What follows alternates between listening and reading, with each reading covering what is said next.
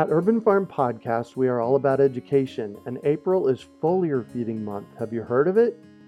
It is a super simple application of spraying liquid organic fertilizer on your trees and garden plants. The leaves, branches, and trunks are incredible at absorbing nutrients. And if your soil isn't great or your pH is off, foliar feeding is a quick and long lasting fix to get your plants the nutrients they need. Want to learn more? Join us for our free online webinar on how to apply this amazing process to your gardens and fruit trees. Visit urbanfarm.org to sign up. That's urbanfarm.org. Decades ago, I started growing food in my front and backyard, and I realized that my mission in life is to inspire and empower others to grow their own nutrient dense, healthy organic food. Because of this, a lot of people have come to me with their gardening questions over the years, and that got me thinking what if we put together a community that would help budding gardeners blossom? So I finally made the idea a reality with my Urban Farm U member program. Each month, your membership includes three live online events, a monthly class, a chit chat with an expert, and a monthly coaching session, plus access to the experts on our member page and a significant discount on our signature courses. I'm deeply committed to transforming our global food system, and I do this by empowering you to grow your own food. The Urban Farm membership program is a simple way to get going. Please join me in transforming your food system today.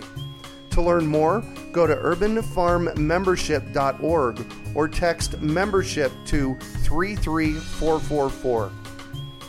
That's urbanfarmmembership.org or text membership to 33444. You're listening to the Urban Farm Podcast, your partner in the grow your own food revolution. Whether you've just been introduced to urban farming or you're a lifelong advocate, we're sure you'll leave feeling more informed, equipped, and empowered to dig deeper into the soil of your local food economy. With you every step of the way, here's your host, Greg Peterson. Today on the Urban Farm Podcast, we have author Michael Ableman to talk about his experience with Sole Food Street Farms. Michael, the co founder and director of Sole Food Street Farms, is one of the early visionaries of the urban agriculture movement. He has created high profile urban farms in Watts, California, Goleta, California, and Vancouver, British Columbia. Michael has also worked on and advised dozens of similar projects throughout North America and the Caribbean. And he is the founder of the nonprofit Center for Urban Agriculture. His newest book is called Street Farm Growing Food, Jobs, and Hope on the Urban Frontier and is out now by Chelsea Green Publishing. Congratulations, that's a cool book. Michael lives and farms at the 120 acre Foxglove Farm on Salt Spring Island in British Columbia. Welcome to the show today, Michael. Hey, it's so nice to be with you. Thanks for having me. Oh my gosh, I'm excited to have you here. So I shared a bit about you. Can you fill in the blanks for us and share more about the path you took to get where you're at now? Yeah, I mean, uh, it's been quite a wonderful journey. I started farming actually uh, in the early 1980s. Uh-huh. I farmed, joined a agrarian commune, believe it or not, that was really? based in Southern California. Wow. We had some 3,000 acres of farmland. We had uh, several natural food stores, a bakery, juice factory, huge wholesale organic distribution service at the uh-huh. time the largest in the country. Wow. I was 18 years old. I'm now 62. Uh, at 18, I was given the responsibility of managing the 100 acre pear and apple orchard that that community had that oh, was located cool. east east of Ojai, California. Right. And that was it was a remarkable experience for many many reasons. It has essentially informed my whole career. I mean, oh. it was um, it was there that I discovered that while fertile soil and hot days and cold nights produced excellent fruit, uh-huh. that it was more about the passion of the people you were working with and the energy that mm. the people brought to the work they were doing that infused the, that fruit that we grew with uh, with its good flavor and we we um we you know from there I went on to of course do a number of interesting projects, uh, 20 over 20 years on a project in Southern California uh-huh. called Fairview Gardens, where we founded in the early 1980s. Wow. An organization called the Center for Urban Agriculture, and I will tell you that it, in the early 1980s, when you used the words urban and agriculture in the same sentence, you were looked at as rather strangely. And oh, now, yes. of course, there's a. Uh, I'm fascinated uh, to see a, a whole international movement around this. Oh yes. Uh, so that non that nonprofit started then, and that was we were proving some really interesting systems on that little 12-acre farm that was floating in a sea of tract homes and shopping centers in, Uh-huh. in um, Southern California. We learned a lot on that project, but as I said, over 20 years there, and then eventually moved, you know, 1,200 miles north to uh, an island off the coast of British Columbia. Our family farm is 120 acres on that island. But uh, after a year or two of thinking I had wanted to retreat, I was really wanting to get back into the trenches. Certainly, when I was in California, we had started major projects in places like Watts in Los Angeles and Mhm. other urban agriculture projects I was involved with or consulting on. But it was in Vancouver that I got to really prove, or to attempt to prove, whether the concept of urban agriculture was really doable, whether we had the right to use the word agriculture, Oh, which yeah. implies a very complex Wow. set of skills. It implies production. It implies jobs. So we are working now on a scale that I think is, I don't know the veracity of this claim, but I'm told we are certainly one of the largest in North America. We're producing uh, 50,000 pounds of food on um about five acres of pavement using a very innovative system that we've designed. Wow. We are employing um, 30 people, most of whom are managing some form of long-term addiction and mental illness. We work in a neighborhood called the Downtown East Side, where the term Skid Row was coined. Wow. And it's interesting. After you know almost eight years of doing this project, finally decided it was time to write about it. And the the book is a, an attempt to really not just say here's how we succeeded, but more importantly to talk about all the challenges and obstacles and and areas that we did not succeed because I think that's of course more informative. Oh yeah. So that's kind of been my journey. It's it continues. No kidding. So I actually have a copy of your book. It's called Street Farm: Growing Food, Jobs, and Hope on the Urban Frontier. It looks, it, I, you know, I've skimmed it. It just arrived the other day. It looks like a fascinating book. Tell us a little bit more about it. Yeah, so I mean, you know, I've been doing uh, happens when these things come out a fair amount of uh, radio uh, throughout the U.S. and Canada, and one of the questions that inevitably comes up is why did you write the book? And Oh, yeah. of course, you know, my answer is pretty simple. I mean, number one, I wanted to after um, not just eight years of doing this project, but now almost over 40 years of actually farming and and uh, starting uh, in the early days of the idea of urban agriculture to develop Yeah. those systems. I wanted to put forward a really realistic look at what is possible. How many people can you feed on a very small piece of land? Um, Right. How many people can you employ? What is possible within our cities where most of the native soils are too contaminated to grow in? How, you know, what's the infrastructure look like? Yeah. What are the challenges in terms of the municipalities and municipal codes that don't address production agriculture? Um, Mm. how do you work with disenfranchised people as we do, people who are managing, uh, who are kind of living on the edges of of um, society uh, to to help allow agriculture to help their lives? And so the book it does a couple things. It it it shows you know what is possible. It demonstrates the challenges that, and obstacles we faced, and most importantly, it gives a voice to individuals who previously were voiceless. Yeah. It tells the story of our staff who have come through some really hard stuff and talks Hmm. about their experience and how working with growing food and in a community of farmers has affected their lives. And I think it's uh, it's storytelling, which is my Yeah. my style. It's So- your forte. Yeah. yeah, so I think I think that hopefully uh, it will enlighten folks and and help kind of break through some of the the romanticism around um, the idea of urban agriculture, which I think you know we really have to use those words carefully. Yeah. And use and, and move the movement forward. Absolutely, yeah. yeah. So I'm on page 203. This is chapter 10. I just flipped open the book. It's the Urban Food Manifesto. And I see a picture. of, I, I, I want to talk to you more about that, but I see a picture of Jesus here. Really Yes. happy looking guy dressed in a green shirt. Can, can you tell us about him? Yeah, I mean Jesus is uh, that's a, that is one of my favorite photographs. Very positive and Yeah. you know It makes me Jesus smile. is um, yeah he's a um, more recent addition to our crew. When I say recent, uh, he's been with us I think for two or three years. Uh-huh. He um, he came to Vancouver from Guatemala. Uh, um, I think uh, he left during the Civil War. hmm Uh, Jesus has, like many of our staff, in fact, all of our staff uh, who are dealing with some form of long-term addiction, is um, his choice, of course, has been alcohol, and but he is an incredibly warm and engaging individual.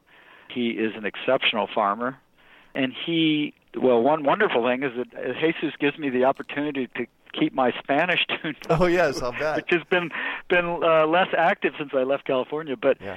but no, he he's a really um, an amazing member of the crew who uh, I think brings a cultural element to our Oh, crew yes. that there there are not many Latin members of our crew. We have a lot of First Nations individuals on the crew. Right. Uh, the downtown east side of Vancouver is the largest First Nations urban reserve there is uh, anywhere in the world, probably. Wow. Um, and so he's um, he's certainly a gift. And again, throughout the book, there are stories like Jesus, which both present the hardship these folks have been through, and also, like in his case, and certainly exhibited in that photograph, the the joy that they find in what is essentially their only meaningful engagement for many people. It's the only thing they have to do that is Positive? really meaningful. And, Yeah. So and positive, you know. So Wow. Cool. Can you say more about this chapter, Urban Food Manifesto?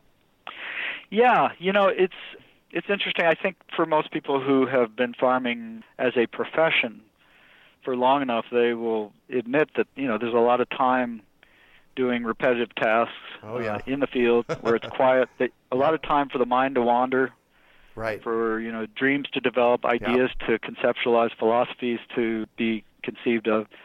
And so this urban farming, man, or it's actually I think I'm calling in the book an urban food manifesto, is really the culmination of about 12, 15 years of thinking about some of the bigger issues around the food system and how urban dwellers and individuals can participate, but also even down to um, some more fundamental uh, physical challenges in the in the food system. It's a series of ideas. It starts with a series of questions, and then goes into it's I think a 15 point manifesto. Yeah, it's one of those things I've been developing. I've presented in in lectures that I give, but has been refined and developed, and finally, for the first time, uh, published at the end of this book.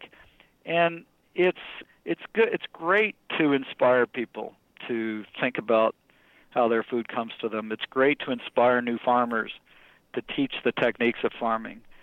But at a certain point you really want to get down to okay, you know, what are the what are the real core issues that we're all facing Yeah. and what kinds of responses can we take that are that can creatively address those issues in the food system and that was kind of my little attempt to do so you mm-hmm. know so it it addresses all kinds of crazy i mean there's some of the ideas are really out there Good. on the edge and That'll- others are more fundamental and more obvious Yeah, that'll have us think out on the edge, which is really important. yeah yeah What are some of the issues, food issues that we're dealing with in urban areas? Well, I think there's a number of them, and I think that uh, that's that's a, one of the things I'm most proud of in the book is that um, I do spend a fair amount of time addressing the obstacles, and I'll just go through some of them. Um, obviously, access to land is a huge thing, especially Mhm. in coastal cities, Yeah. but even even now as well in throughout most cities anywhere in the world, the value of land is so high that most landowners, developers, or or municipalities that own that land are hesitant to tie that land up in uh, agriculture because they do not want to deal with the political ramifications of having to ask that agriculture to move when they are going to develop the land. Right, So exactly. we've addressed that by developing a movable, very innovative movable, movable system, which I can talk about. Uh, other obstacles are certainly theft and vandalism. We have found that's an extreme challenge. In our case, the population in the neighborhood we work in are, as I mentioned, all dealing with some form of long-term addic- addiction, and as such, when someone needs uh, a fix or is dope sick, um, they will do whatever they have to to to take care of that. We do not Yeah. take it personally. It is our responsibility to secure things, but the truth is that whatever is not bolted down or secured disappears, and we have had thousands of dollars of you know Mm. entire cooling systems Yeah. from vehicles in a single night. The live electrical wiring in our we have uh, 16,000 square feet of tunnel houses, unheated tunnel houses. The wiring that powers the fans, um, anything, tools and computers and you name it. You know, so that's a big issue. Contaminated soil is Mm, absolute and fundamental. It is impossible and irresponsible for anyone to think that they can plant food crops in most, and I'm going to say that with some uh, certainty, most urban soils anywhere in the world hmm without jeopardizing the health of the people that they are feeding. And so, you know, we have again developed a strategy to isolate the growing medium from either contaminated soils or from pavement, which allows us to either grow in parking lots or in areas, for example, a couple of our sites in Vancouver are on highly contaminated sites. Right. But because of the box system we're using, we have uh, been able to grow on them. So that's a big issue. Mhm. Lack of space, even when there are leases available, uh, learning how to grow on very small spaces and to maximize production. What crops are appropriate in a small space like that? How do you grow them to maximize production and return? You know, Mhm. one of the biggest things that I find is an obstacle to really being able to use the word agriculture in urban in the words urban agriculture is uh, often in the cities um, there is not the skill level. Farmers who have farming skills are normally not hanging out in towns, Urban cities, you areas, know. yeah. Yeah. I mean, what's unusual about what we did in Vancouver was simply that I took a farmer's instincts uh, from from 40 years of production experience and applied them to an urban uh, context. And um, so, if you look at the photographs in the book or read the story, you'll see that this is kind of high level, very sophisticated crop rotations and successions and and planting systems that require somebody to really have either studied this or have had the experience to know how to do it. So that's Yeah. that's often often a, uh, uh, a weak element in a lot of urban systems. Yeah. So- I, I noticed when I was at so I was at Fairview Gardens in 2003 and 2004 uh, Mm-hmm. for the uh, Bioneers Urban Ag workshop that you guys did there. And one of the things that I recall back from back then was how systematized you had everything back then. So you were thinking this way back then. Yeah, I was, but it's funny, you know. Uh, I think most people would admit to this uh, who have been working in a particular field for a long time and who've reached a certain point in their career that when I, it, uh, uh, you know, it's like asking um, Joni Mitchell or Bob Dylan to play something that they wrote uh, 30 years ago. They probably cringe, you know. Yeah, So yeah. I, I when I think about where I was as a, as a farmer in 2003 or four, I think, Right. wow, I'm I, I at this stage in my life, even though that wasn't that long ago, I uh, because you grow so much uh, in your skill set and your understanding with each year, I go, ooh, where was I at? And I, I yes, it's true. Uh, we were, you know, we were really. I would say we were organized because Yeah. of the scale that we were operating at. At that time, 12 and a half acres was considered minuscule. Right. But that farm pr- was employing, gosh, over 25 people hmm I remember that. and producing a staggering amount of food for the local community. Mm-hmm. And to do that required that we needed to be fairly organized and do a lot of planning. Uh, although I'm not always the most organized person, I think the scale that I was operating on required me to, to be so. yeah. I think I've certainly learned a lot more in the last. Well, it's been now that would have that would have been um? How many years ago? I've lost I've lost the thread, but a long time ago. 13 years ago was 2003. Yeah. So I think probably if you looked at what we're doing now, there's a whole new level of instinct and Yeah. technique that's been applied to it, and and that's what's so exciting about Oh yeah. the work of farming is that as a biological system, number one, it's always changing hmm and so you you have to maintain an open mind and a beginner's mind when you approach your fields and crops and you're always learning new things and always adapting and Yeah. changing so it never gets boring ever That's the it's cool always part. exciting Yeah, that's Yeah. definitely the cool part. That's definitely the cool part. I want to I want to touch on Fairview Gardens a little bit because I know that is a very fascinating story about how it came to be. Can you tell us that? Yeah, that, again, that seems like a long time ago. Uh, you know, I was involved with that project for more than 20 years, Yeah. and and of course, while there, that land was zoned for 52 condominiums, and Right. so we had we did a lot of work from the beginning to establish community education around food and agriculture. Mhm. We had thousands of visitors every year, and part of that strategy was not just the essential need to educate a public that had become so disconnected from food and how it came to them and from natural cycles. But it was also uh, the other part of that strategy was simply that I knew that that land was in a fragile and precarious state. It was Mhm. it was a zone for development, and that I, what I wanted to do was to to get the public to identify with that land as if it was their own. And to do that, I opened the doors Oh. up, and we had Right. we had all kinds of programs, workshops, festivals, you name it. We had school groups coming by the busload weekly.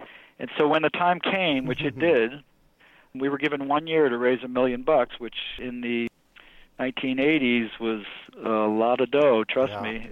We had already developed the relationships in the community. And in eight months, we raised that million dollars, and uh, were able to successfully um, preserve that land under Yeah. what was one of the first active agricultural conservation easements in the country, one that not only required that land continue in agriculture, but specified what kind of agriculture, and Wow. also specified that education Was a big must be uh, taking place on that land. No, those are things that now give that land a voice and protect it in perpetuity. So that was exciting. Yeah. So when I when I do this show, I'm always looking for those epic moments, and that's the story I remember from 2003, and that is, I, I think, from an urban agricultural perspective in this country, this is one of the pivotal moments when you guys did that. Yeah, Be- yeah. I think it changed a lot moving forward. I have to say it was uh, it was an incredible time. It was one of the the high points certainly of my life and career hmm because uh, well number one many people said this was not possible. Yeah. They said that you could not uh, have a viable farm on 12 and a half acres. They said that you couldn't grow this or that or the other thing. Mhm. And in the end, they said that it would be impossible to raise that kind of money to save that land. And and you know, kind of the story of my life is that you know you um, you know when those kinds of obstacles are put in your in front of you, you Mhm. know, you have a choice. You can um, uh, uh, make a U-turn and go the other way, go around them, or deal with them head on and try to provide some sort of model. You know, and Yeah. and it, my personality was such that especially at that stage in my life, that I really felt okay. You know, this is possible. We can do this. We can push the edges. Mhm. And look, I don't. You know, uh, there. we had a lot of successes, and we also uh, there were a lot of things that that took place there that we were not so successful with. That we, you know, um, and those in many ways were as important as the fact that we saved the land. Absolutely. Yeah. At this point in my life, I'm uh, uh, just as excited to discuss those areas that we may have fallen short because I think for people coming up in this, it's more informative. Yeah. We'll get there. I have a question Okay, for you good. about that here in a little while. So Okay. there's there's a couple more things that you've kind of mentioned so far that I want to touch on. You Sure. use you said, do we have the right to use the word agriculture in the context of urban? What do you mean by Mm-hmm. Yeah. that? Well, look, um, you know, I, I, I'll address that head on. I mean, I Uh-huh. think that I'll, I'll be honest. A lot of farmers who've been working professionally and developing their skills uh, for many years take umbrage, take some offense to the use of agriculture hmm uh, to apply to something that may be garden and scale or not require the kind of sophistication that they have developed. You know, Mhm. and so um yeah i mean we're talking about language but you know you wouldn't for example call yourself an actor because you just you once acted in the school play in elementary school or Got a mechanic be- or a mechanic because you changed your oil Mhm. and so i think that it's uh, I, I what i'm addressing here is that agriculture is a very complex sophisticated set of skills to do Mhm. well that uh, just because if you put the right clothing on or have the right tools or read the right book does not necessarily make you a farmer. It takes a lot of years of apprenticing and studying and practicing and mistakes Uh-huh. to develop the kind of skill set required to do on that scale. Now, I think that we have to be very careful because in my view in the in the end Mm-hmm. what will be most meaningful uh, and most powerful, and where I think the one of the great solutions to the food system is, is in smaller scale, garden scale projects. Yeah. You know, I think that's uh, individuals and families really need to take responsibility for their own food and Mhm. not depend on the one and a half percent of the population we call farmers. Right. And when that happens, and your front and backyards are used, and your balcony, and your window box, and your community gardens, and the production of food is dispersed over a broader population, we will have created much more security in food and how it's coming to us. And so, in the end, while I am careful about the use of the word agriculture in the term urban agriculture, because Mhm. much of it is garden scale, Yep. and and there are farmers that you know have trouble with that. In the end, it's the garden scale projects that I think are going to be extremely important to the future of the food system. You know, and so I think we have a lot to learn from each other. And and the last thing I'll say about this is that you know I don't have any illusions that urban agriculture is going to feed uh, our cities. I think that a much more intelligent conversation would be what is the appropriate integration and relationship between urban agriculture, peri-urban agriculture, and rural production agriculture? Mhm. What is appropriate to grow where and in what quantities? How do these systems integrate and support each other? Mhm. uh, and to address this not urban agriculture not in an isolated way but as a part of a broader food system and i think that's a healthier uh, conversation which brings everybody into the into the um, uh, importance in terms of how how this plays out Yeah. I, I do a push here in Phoenix. I call it my 10,000 Urban Farms project. And in order to qualify as an urban farmer, people need to grow food, share it, and then name their farm. And I, i love it I do that from a very grassroots perspective. And really, what, you know, I, I was having a conversation with uh, one of my mentors recently, and he said, Well, how many urban farms do you have in Phoenix? And I said, Well, named urban farms, you know, probably three or 4,000. And he said, Wow. He was thinking production agriculture sites. I was talking front and backyard sites. Right. Well, well, I think that's that's awesome. I mean, I think the um, what I love it to see is when those sites begin to uh, work together and amongst each other to Uh-huh. consolidate production Yep.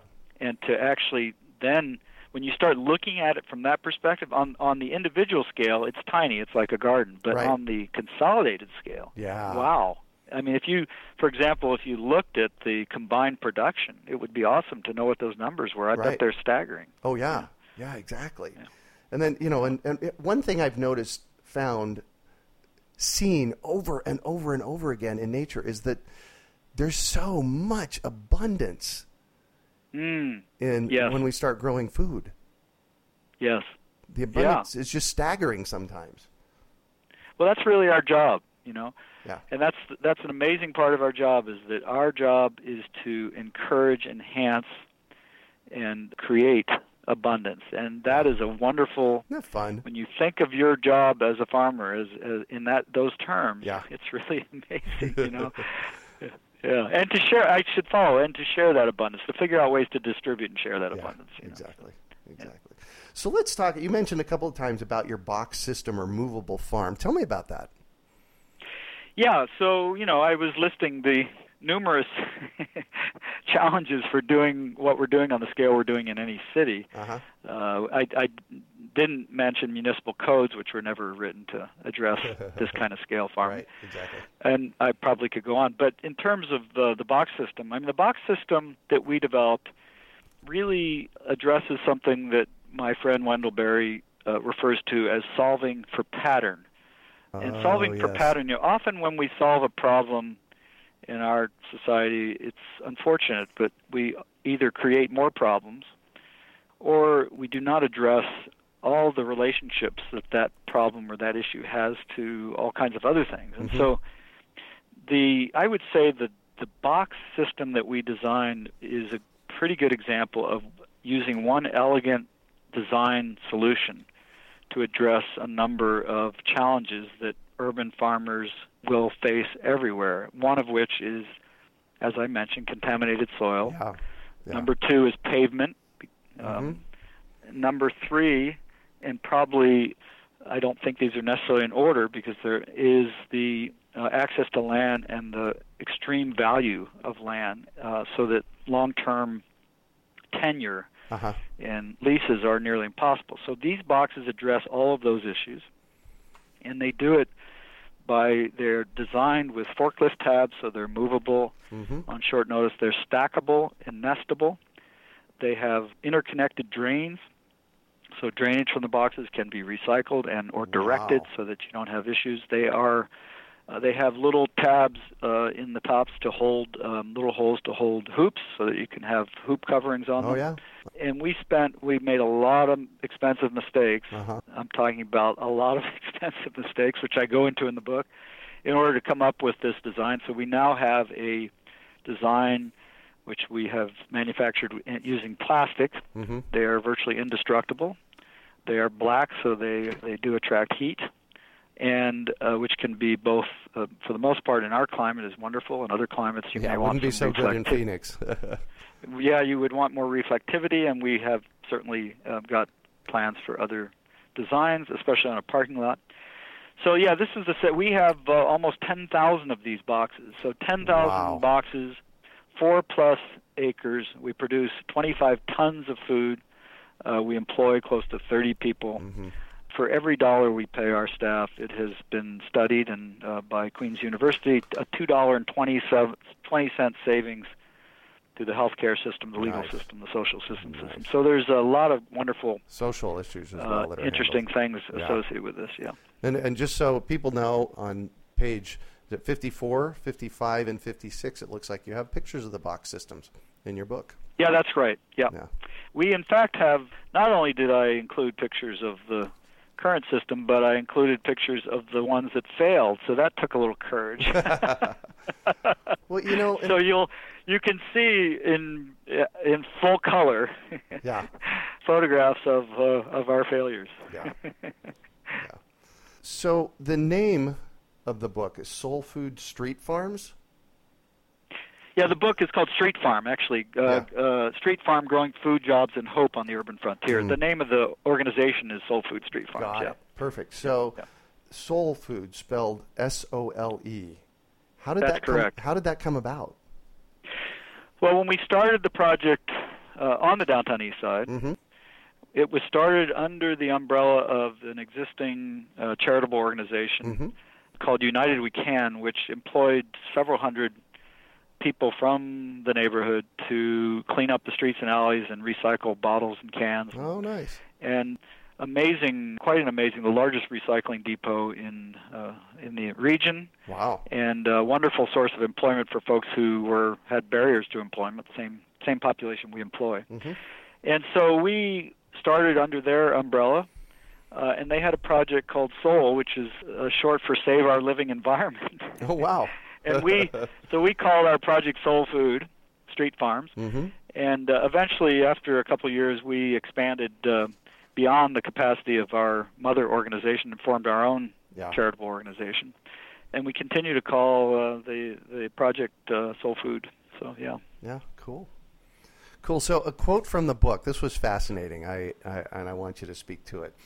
Uh, we build something like church and offer opportunities for the community, but we cannot save people. I know from experience that salvation can come from the soil. How does soil Yeah. offer salvation? Yeah, I mean it's interesting. You know, first of all, I should say that just as to provide some context here, Uh huh. that if you were to walk down the street or drive down the street in the middle of the neighborhood that we work in, the downtown east side, hmm you would see some rather remarkable things. It's a neighborhood unlike any other. It's uh, there would be people, you know, in broad daylight with needles in their arms, or someone pirouetting in the middle of the road, hmm high on crack. And you know, all of us uh, have our judgments and our prejudices.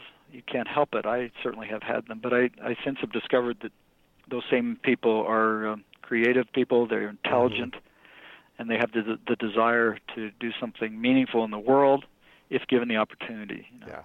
And all we did with this project was to provide that opportunity, and we did it through uh, urban agriculture, through food production.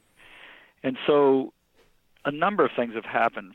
For one, we've discovered that when someone, when there are plants uh, dependent on someone for their survival, oh, yes. when uh-huh. there's a community of farmers that are uh, expecting individuals to be there and harvesting and part of the team, when there's a neighborhood expecting their food or restaurants that are expecting their deliveries. Mm-hmm.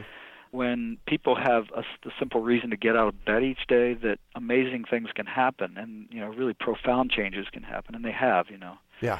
But one of the other things that we've discovered is you know many of us who have been farming for any length of time have instinctively and anecdotally known that at the end of the day playing in the dirt you just feel better we don't really know Yeah. we don't really understand that we never understood the science behind this but Right. now there's been a number of very well documented studies that demonstrate that working with living soil hmm has a profound effect on mental health. It Yeah. uh, affects serotonin levels and other things. And so we've also seen that. We hear it from people. They come to work feeling terrible. I hear this repeated over and over Mhm. again, hmm and they leave feeling so much better. And and um, and this is repeated over and over Yeah. again. And so what's going on there? You know, something's going. And then then there's this whole other piece, and that is just sim- the simple act of providing really nutritious Mm. really good tasting food to a community and participating in the farmers markets. We have a policy that every farmers market, and we do a number of them every week, Mhm. um, must have a member of our crew from the downtown east side, front and center at the markets. We don't hide them away, and that forces that person to become socially engaged when even they're uncomfortable with it, and it forces the community Perfect. to engage with someone who normally they would not, when they looked at, they would not Right. know they would not see as a farmer and they would not normally engage with? Right. and so so it's been pretty amazing and yes i think that i think all of us who do this work would have to say that there's a mental health component to uh, to the work that we do with living soil and Yeah. with growing food you know? Yeah. I sit in front of my computer six to eight hours a day, and my and I work at the house here at the urban farm. So my respite is to go out in the yard. And Yes, of course. So I yeah, I completely Yeah. get that. So where do you see your Sole Food movement in five years? Well, we are. That's a very good question because we're doing. We're now eight years into this, Mm-hmm. and uh, it has not not been an easy eight years, but certainly an educational eight years, a very rewarding eight years. Mhm. But we are now looking ahead. There's two things that are happening. The book, um, the Street Farm book, is being used in the region to um, uh, as a tool to raise. We're trying to raise a $10 million endowment to secure the project. Oh. We generate the farms generate about $350,000 a year in uh, production in Wow. foods grown and sold, Uh-huh. but the budget for the project is annually is closer to 650,000 Wow. a year, and that other 300 um, Has to come from goes somewhere. to support the support the social component of what we Yeah. do because we're doing we're doing financial literacy training, we're doing Mhm. you know trying to do all kinds of additional programs to work with the folks that we're working with. And if you were going to just run an urban farm, you'd hire people who were just you know skilled people who did that work. So, so uh, so we're we're in the midst of uh, trying to secure the project um, financially for the future. We're also working with the city to have one permanent location in the city of Vancouver, Oh. hopefully, nice. where they're going to tear down these uh, bridges near one of our sites to put in a big park. mm-hmm. We are proposing an, um, an agricultural, permanent agricultural component in that park with uh, interpretive signage and classrooms and canning facilities and the whole works. Nice. So we're remaining hopeful, and I talk about that in the book. We we are hopeful that will be a possibility. Our staff is, you know, some of whom are homeless, some of whom have no roots or consistency in their lives. They depend on us to be rooted and grounded and Mhm. stable. So we feel like one permanent site would really help with that. Yeah. we are hoping uh, the original vision. Uh, while we now employ 25, 30 people, the original vision was to keep expanding to new locations, and by doing that, uh, being able to hire more and more people. Yeah. So our hope is still to um, to employ more and more people as the years go on, Mhm. but that requires more land, Yeah. more skills, more management, you know. So, but I think in the end, uh, you know, we also have been asked. We get visits from cities all over the world Mhm. uh, who want to replicate this. There is a nuts and bolts. Uh, the the book Street Farm: Growing Food Jobs and Hope on the Urban Frontier is the inspirational part of this. So there is some uh, nuts and bolts in it, but we're also have produced a, um, a toolkit. We've called it Oh, nice. which is very specific with all the details from everything from how to deal with the municipal codes and to uh, financial aspects to permitting to the nuts and bolts of the actual growing systems, Uh huh. soil fertility at all. So it's all in that, and that will be out. We hope in another six months or so, Wow, and cool. uh, as a companion to this this the book. particular book. Oh, Yeah. cool. Will Chelsea Green also be publishing that? Uh, I don't. I think we that is one we're going to do as a self-published thing. We have a, a foundation in the region who has supported that. Mm-hmm. Uh, I may talk to Chelsea Green about distribution. I haven't done that yet, so this is the first time I've actually announced that publicly. Oh, But um, you know, the the current book does have a fair amount of. There's an appendix with some real kind of nuts and boltsy type things Yeah. present in it. So yeah, fantastic. Yeah, it's a great book. I've been scanning it this morning since it arrived. and so- an audio version, which uh, I'm told is coming out soon. Oh, nice. Uh, yeah, audio version and a Kindle version, which is already out, I believe. Yeah. So, yeah. Perfect. I don't do. I mean, I have to hold a book in my hands. You Yeah. know? I don't do the Kindle thing. Yeah. And the audio is done by. Uh, you know, they there are actors that that uh, do Yeah. that, so it's done. Uh, yeah. Yeah. yeah. Perfect. Perfect. Well, I want to shift on you, and I'd Please. like- I, I would like for you to talk about a time you failed, how you overcame that failure, and what you might have learned from it. Yeah, wow, that's a uh, a really good question. I mean, um, I've always said that you know agriculture is the culmination of seven thousand years of trial and error, yeah. and yeah. and if that if that ever changes, then we are we are losing. You know, we we have to be willing to Yeah. um, take risks, take chances, and and uh, fail. out. Yeah. And so for me, it's interesting because um, after what forty some years doing this, I there are so many areas I can think of that that I tried and failed. Uh, But you know, fa- maybe failure is not the best word. Even, No. You know, um, but I would say that you know uh, one of the challenges of working in agriculture is the almost all-consuming requirement of being 100% present with the plants and the work on a day-to-day basis, Mm. trying to meet meet harvest deadlines and delivery deadlines and meet Yeah. your planting schedule.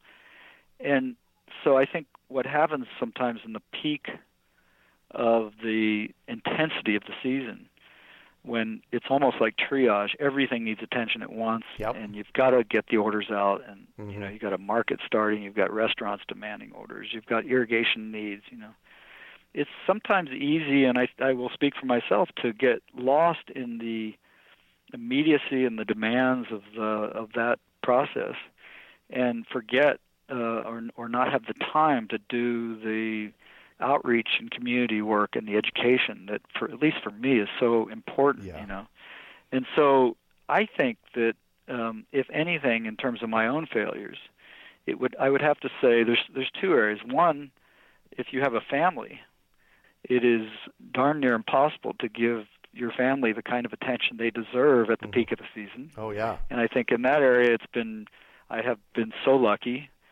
that my children and my partners have been so incredibly supportive and Mhm. patient. hmm And we've all somehow turned out well enough, uh, in spite of it. uh-huh. I think that looking back, I think that I would say my biggest failure is in finding balance. You know, it's that Mm.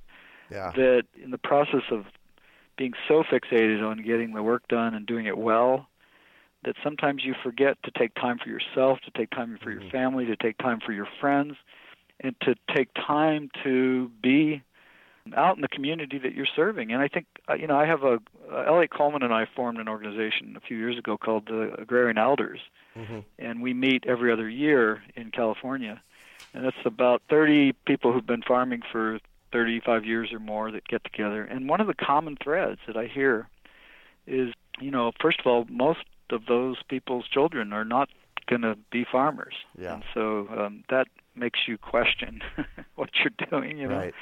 And two, I think everybody is feeling the desire to back off and to have uh, a succession plan, to have an exit yeah. plan, and to have some time to experience other aspects of life. And I think this, for me, is I don't know if I call it a failure, but it's certainly been a big challenge. You know. Well, it's um, so yeah.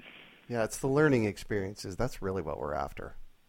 Yeah, I mean, look, I can go through. There's uh, like 10 million things that ag- agriculturally I have failed at. Uh-huh. You know, of course, you know, I could just go on and on. That could be a, you know, a, a full day program. Yeah, you know? exactly. But I think in the end, you know, when you really look back on your life, what you what you find is most important to reflect on is, you know, you know, did you do right by your family? Did you do right by your community? Yeah. Uh, did you do right by the people you're working with? You mm-hmm. know, and uh, and how you know, um, and while I do not, I would not use the word failure. I would say that reconfiguring how I, the focus of my time and my priorities would have probably been beneficial. So that's a pretty honest answer. Yeah. You know. Thank you. Yeah. So, what do you consider your biggest success? Oh well, then the same answers. That's so interesting, you know, because I'd say actually the people. You know, like a couple examples. A couple years ago, at the farmers market on Salt Spring Island, because I also run my family farm on right. the island, which is a 120 acre farm. Mm-hmm. A, a young guy who apprenticed with me uh, came to me. We just set up our stand. and We're getting ready for the big day, you know, the big market. He pulls me aside and he says, "Look up and down the aisles here at the market." I said, "Okay, yeah. What am I looking at? You know, help me out here." And he said, "Well, you know, do you realize that so many of the people that are selling here have been have either apprenticed or studied with you or have been informed by what you've done and I was like, "Oh my god, you know, actually, wow. yeah, they're my competition." yeah. Which, you know, you can hope for, right? Right. Um, uh, yeah. and they are. They, you know. And so that was amazing. And then I had another experience which mm-hmm. was I was with a close chef friend of mine in San Francisco. Um and we went to the Ferry Plaza Market where I used to sell. Mm-hmm. And it was a Saturday. It's in San Francisco, and a wonderful market.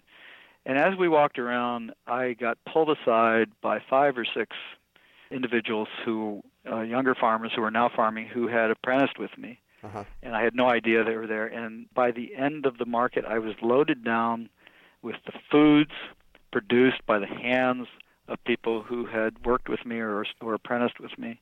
And we went that evening, and this chef prepared a meal with those foods and served it to 30 of our friends. And it was a moment for me of, uh, a, it was such an amazing moment to feel that here I was eating the foods grown by the hands of people who, um, who had in some small or possibly large way been Yeah. informed by the work that I had done. And I just, because you know, when you have your head down doing the work, you sometimes forget. Yeah, the ripple Yeah. effect has been profound. So th- Yeah. those are, I would say it's the people. And so I've kind of, I sound like I've contradicted myself, but No. not, I haven't. No. Yeah. Yeah. Wow. That was that moved me. That was moving. Yeah. Thank you. Yeah. So I ask this question every time, and I am really excited to ask you to find out what drives you. Why do you do what you do? Truthfully, especially in the last year or two, I've been asking myself that question. You know, Uh-huh. um, my father died about a year and a half ago, which was a profound Mm, experience. And I turned 60. I'm now 62, so that was Mhm. a couple of years ago. Um, and both those things really made me realize that this thing is really short, precarious, Uh-huh. fragile. Yeah. There's an And end. I began to, yeah, and I began to look at um, my life and my work, and I began to ask myself, what what is really important now? What do I want to do in the next, you know, 20 vital years that I have or longer? You know, yeah. and I realized that, you know, I am extremely motivated and driven by the same things that that I got into this for. hmm I feel still to this day, after 40 some years of doing this, you know, every time I plant a seed and I see it emerge, I'm still in awe of the miracle of that. Isn't that you know? amazing? And and so on the very physical level, I suspect, even though I threaten every year that I'm, you know, I'm gonna, you know, go off and be a waiter or something or a mechanic. yeah, right. I still am in awe of that miracle and want to participate in the, in the process of that miracle, you know, and I don't want to ever let that go. So there's that that piece will continue, and so that's that's for me, that's my personal enjoyment. But Yeah. then I have this whole other need, and that is, you know, what am I doing with the skills I have been given, the gifts mm-hmm. I've been offered, the privilege that I have been afforded to reach out to those who are less privileged, who do not have the ability to walk out their door and harvest a meal, or Mhm.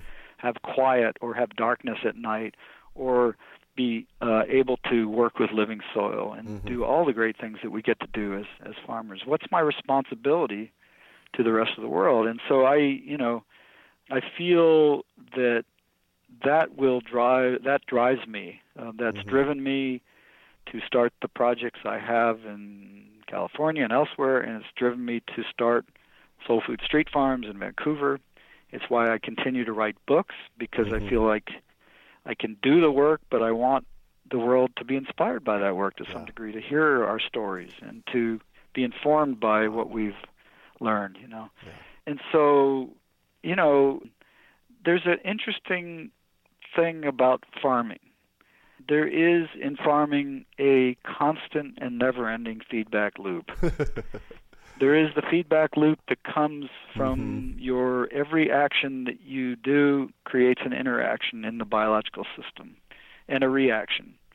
Uh, so there's that feedback loop, seeing how what you've done today affects what happens tomorrow, the next day, or, or a month or six months later. You Mhm. know, and being present for that and responding to that. You know, but there's also the the social feedback loop yeah. it's being at the market and one, having someone come and tell you how amazing uh, it was to have eaten the melon that they bought from you the week before, or or asking you how to prepare the flageolet beans, or or having the revelation to discover that fresh lima beans are um, the most one of the most amazing things in the world, Yeah. even though people have a bad attitude about that. Exactly. And so, so there's the social feedback loop, and then you know, I think that, yeah, I mean, I think we are, as humans, we depend on that, and the work is too hard in and too physical in agriculture not to have some of that going on. Yeah. So, I don't know where I was going with all that, but somewhere. Yeah, no, no, that I was- lost it. No, that, that was beautiful. It was uh, uh, really the answer to the question of what drives you, why you do what you do. yeah, So, yeah. so I'm all about education. I have to know: is there one book that has really been influential for you in this process over the past 40 years?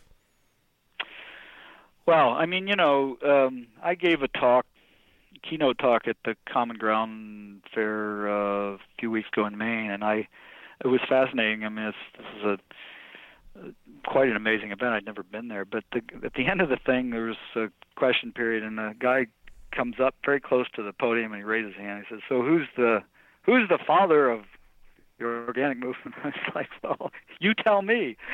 Because I wanted his answer, right? Yeah. Of course, we all know Sir Albert Howard is is considered that. You know, um, certainly uh, soil and health and Yeah. and and all of the the writings that Sir Albert Howard did were uh, profound influences on all of us in many ways that we know we we either don't recognize or we know. Of course, as I I followed the, his answer by saying, but remember, Sir Albert Howard was influenced and inspired and informed by what he was seeing in India by traditional cultures you know, that had been doing this for thousands of years. Let's not forget this was not his idea. you know. Yeah. He articulated it, right? Yeah. I would also say, you know, I've been very fortunate to have uh, gotten to know uh, Wendell and Tanya Berry, and and certainly uh, any of us would be hard pressed to not acknowledge Wendell's influence on all of our thinking. Oh, yeah. And certainly, I would have to say, you know, the unsettling of America, Mm-hmm. culture and agriculture, uh, a kind of a watershed piece of work that really um, uh, has had a profound influence on us. Uh, Rachel Carson, I know you asked for one. I'm, I apologize. no, that's all right. It's all good. Rachel Carson, you know, Silent Spring. What a Oh, what a courageous, incredibly courageous piece of work. Oh, yeah, I could go on. I you know I think that th- this is, of course, knowing the influ- influence that those individual writers have had on my life Uh-huh. to some degree drives me as a writer to to want to contribute something lasting as well to the to this incredible body of knowledge that's been recorded and so yeah I think those are probably have Great had list. important influence Yeah, yeah So, what one final piece of advice do you have for our listeners? Yeah, well, I mean, I think that, you know, we like to think that we have a food crisis. You know, I hear it all the time. Mhm. People pinpoint various things. You know, I could, I don't want to list the litany of, you know, the ain't it awful litany of all that's wrong. Right. I like to think that what we really have is a crisis of participation more than a food crisis. Yeah. And so I think that what's wonderful about the urban agriculture movement, what's wonderful about the new agrarian movement, is that it is engaging more people to take some responsibility for how their food comes to them, hmm to engage and to support and to respect and to honor those who are growing that food, and to uh, find even some small way to be a participant, not just an observer or a reader or a, like a baby bird in a nest waiting to be fed from some distant farm, to, to actually get involved, you know. Mhm. And so, my advice for eaters is to to really find some way to insert yourself into the process, even if it's you know growing a little bit for yourself, salad greens or mm-hmm. something simple. To to engage and get to know personally the people who you are supporting, who are growing your food, whether it's at a farmer's market or elsewhere. You Yeah. know. For farmers, I would say that first and foremost, it is really important if you're considering getting into this profession, go and study with somebody who's Mhm. really respected and who's doing a great Yeah. job. You will save yourself, learn from their mistakes. Yeah. And the other thing that happens when you do that, go work with them for a year or two. You discover whether this is really what you want to do or not because Oh, uh, yeah. too often a lot of people find out, wait a minute, this is really hard. I don't know if I'm going to do this. You know? Oh yeah. of course, you know, I can be as as shameless as possible because you know it's the it's the beginnings of the launch of the book. But I do I would encourage people to read this book because I think it's a it's inspirational. It's it's you know it's called Street Farm: Growing Food, Jobs, and Hope on the Urban Frontier. It's got some nuts and bolts, and it has some wonderful sidebars that tell the stories of particular foods, and it's mm-hmm. inspirational from the perspective of here's what's possible with the hands. And there's a wonderful quote sometimes it's the people that no one imagines anything of who do the things that no one can imagine. That's from the imitation game, and that's in the opening quote of the book. And it's it's really emblematic not just for the book, but for all of us. You know, we we need to step beyond what we think is imagined of us and do things that are unimaginable. And I think uh, certainly Mm, that's been the story of my life. Yeah. So, yeah. yeah. Absolutely. Well, thank you so much for joining us on the show today and sharing your experience with us, Michael. It's been a treat getting to chat with you. I'm really honored that you included me. Thank you so much. I, I've, I've enjoyed our conversation. Absolutely. Again, the name of the book is Street Farm Growing Food, Jobs, and Hope on the Urban Frontier, and it is by Chelsea Green Publishing, written by Michael Ableman. Again, thank you so much, Michael. And how can our listeners get a hold of you? Where can they find out more information? Well, there's a two couple ways they can get a hold of me. They can certainly find out more about uh, Sole Food, S O L E foodfarms.com. com. They can go to the Chelsea Green website, has some wonderful uh, interviews with me. It has my manifesto on their site, chelseagreen.com. Mhm. There's also a site, michaelableman.com, which I believe was just uh, put together. I have actually not seen it up live yet, so so Nice. so yeah, and uh, you know, I I'm happy to. Um, I also can be reached by email. I have no trouble sharing that. If Yeah. um, people are patient, this is a especially busy time for me. But Oh, yes. um, M, the letter M, is in Michael dot Ableman, A B L E M A N at fieldsofplenty.com. M Nice. dot Ableman at fieldsofplenty.com. So Perfect. yeah, I'd love to hear from your listeners. Perfect. Well, that's it for today. Thanks for joining us on the Urban Farm Podcast. Decades ago, I started growing food in my front and backyard, and I realized that my mission in life is to inspire and empower others to grow their own nutrient dense, healthy organic food. Because of this, a lot of people have come to me with their gardening questions over the years, and that got me thinking what if we put together a community that would help budding gardeners blossom? So I finally made the idea a reality with my Urban Farm U member program. Each month, your membership includes three live online events, a monthly class, a chit chat with an expert, and a monthly coaching session, plus access to the experts on our member page and a significant discount on our signature courses. I'm deeply committed to transforming our global food system, and I do this by empowering you to grow your own food. The Urban Farm membership program is a simple way to get going. Please join me in transforming your food system today. To learn more, go to urbanfarmmembership.org or text membership to 33444. That's urbanfarmmembership.org or text membership to 33444. We hope you enjoyed today's episode of the Urban Farm Podcast. Remember to listen three days a week for tips, advice, and resources to help you on your journey with urban farming. You can find us on the web at urbanfarm.org or send us an email to podcast at urbanfarm.org. In the words of Vincent van Gogh, great things are done by a series of small things brought together. Be encouraged that with each lesson learned and skill developed, you are one step closer in the direction of your dreams. One of the first things that many of us learn when we start to garden is how to water and fertilize the soil. But there is an exception to this rule, and it's called foliar feeding. You should foliar feed or water the leaves of your plant with liquid fertilizer when you want certain nutrients to be absorbed better. Not only are the leaves great at uptaking liquid fertilizer, if your soil isn't very good or your pH is off, foliar feeding can help your veggies and fruit trees quickly get the nutrients they need to thrive. If you're ready to start foliar feeding for maximum growth, yields, and quality, head on over to urbanfarm.org forward slash feed the leaves to see our selection of foliar feeding products. That's urbanfarm.org forward slash feed the leaves.